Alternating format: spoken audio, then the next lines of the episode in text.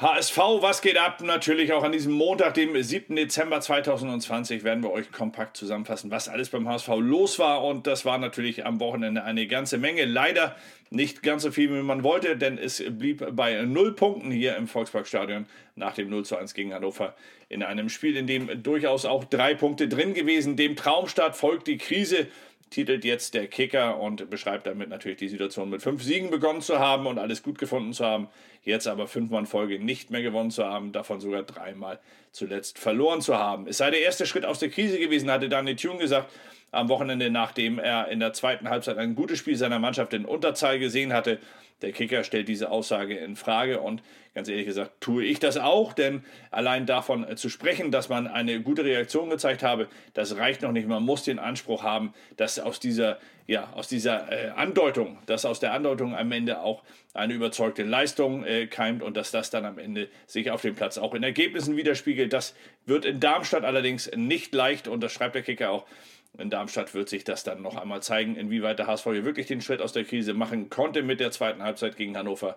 Wenn er darauf aufbaut und diese Leistung kompensiert und auch am Ende etwas effizienter spielt, also viele, viele uns hier schon mit äh, Konjunktiven belegt. Insofern ist das noch ein weiter Weg. Man muss diesen Weg allerdings gehen und den wird Daniel Thune auch gehen. Und der NDR-Sport sieht den HSV sogar gar nicht mal zufällig in der Krise. Er spricht davon, dass man äh, zuletzt mit vielen individuellen Fehlern, wie zum Beispiel bei Joscha äh, Wagnumann in Kiel oder nach dem Spiel gegen Bochum, dass man hier im Volksparkstadion dann recht deutlich verloren hatte, oder halt auch das Spiel in Heidenheim, wo Sven Ulreich in der Nachspielzeit aus einem 2-0 sogar noch ein 2-3 machte, als er den Ball so äh, fahrlässig verdattete. Also viele individuelle Fehler hätten dafür gesorgt, dass der HSV hier nicht ganz zufällig in die Rutsch, äh, Krise gerutscht sei.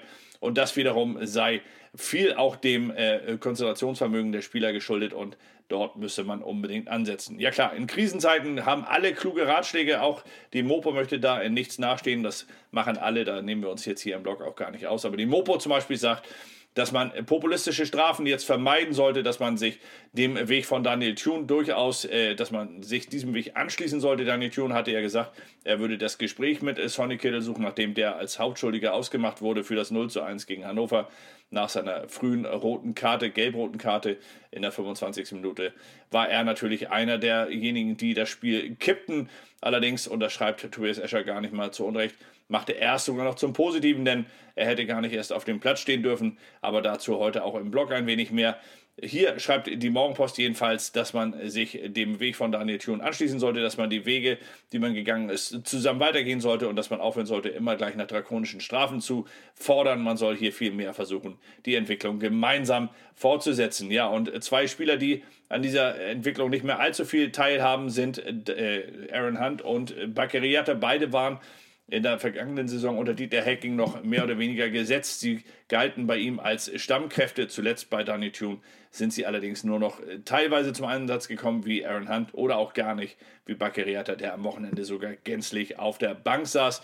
Viermal war er verletzt, äh, Sonnabend war er gänzlich auf der Bank und zuvor hat er nur zweimal in der Anfangself gestanden oder auch drei Kurzeinsätze gehabt. Mehr sprang für Baccariata derzeit noch nicht raus. Michael Mutze machte das System dafür verantwortlich, dass Baccariata nicht so gut liegen sollte, aber ich bin mir sicher, das ist auch nur die halbe Wahrheit, denn auch sportlich muss Baccariata noch deutlich mehr überzeugen, um dem Trainer zu zeigen, dass er auch wirklich in die Startelf gehört. Ich persönlich hätte mir in der zweiten Halbzeit etwas früher sogar noch in der äh, Mannschaft gesehen, weil ich hätte mich gefreut, wenn man vorne wieder ein bisschen Tempo eingebracht hätte. Das schaffte der Trainer dann erst in den letzten 15, 20 Minuten mit Manuel Winsheimer ein wenig und mit Aaron Hunt, der tatsächlich eine ganz ordentliche Partie machte, als er reinkam.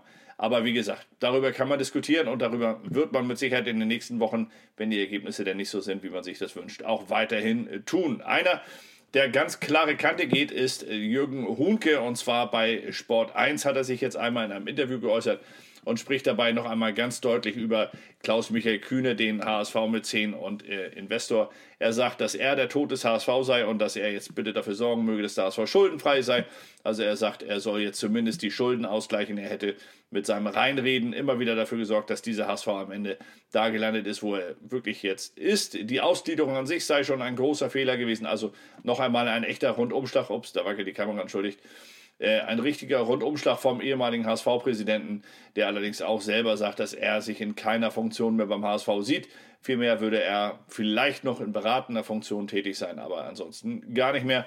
Hier versucht das über die Öffentlichkeit zu machen und ja, jeder kann damit anfangen, was er meint, damit anfangen zu müssen. Es ist ein freies Land und jeder darf sagen, was er denkt. Insofern ist auch das hier völlig korrekt, zumal Jürgen Hunke tatsächlich auch sehr viele, sehr gute Ansätze hat, wie ich finde. Aber auch dazu werde ich dann gleich im Blog um 19 Uhr noch ein wenig mehr schreiben. Nicht direkt zu Jürgen Hundke, sondern generell zu den Ansichten, die sich mit meinen in ganz, ganz wenigen Teilen allerdings nur decken. Also, bis dahin, euch allen erst einmal einen richtig schönen Abend. Genießt ihn, wo auch immer ihr seid, was auch immer ihr macht. Wir sind morgen wieder für euch da. Dann natürlich mit dem Blog am Abend und mit HSV, was geht ab, um euch dann auch nochmal den Tag wieder komplett zusammenzufassen. Morgen wird zweimal trainiert. Wir werden euch davon berichten. Bis dahin, alles Gute und macht's gut. Ciao.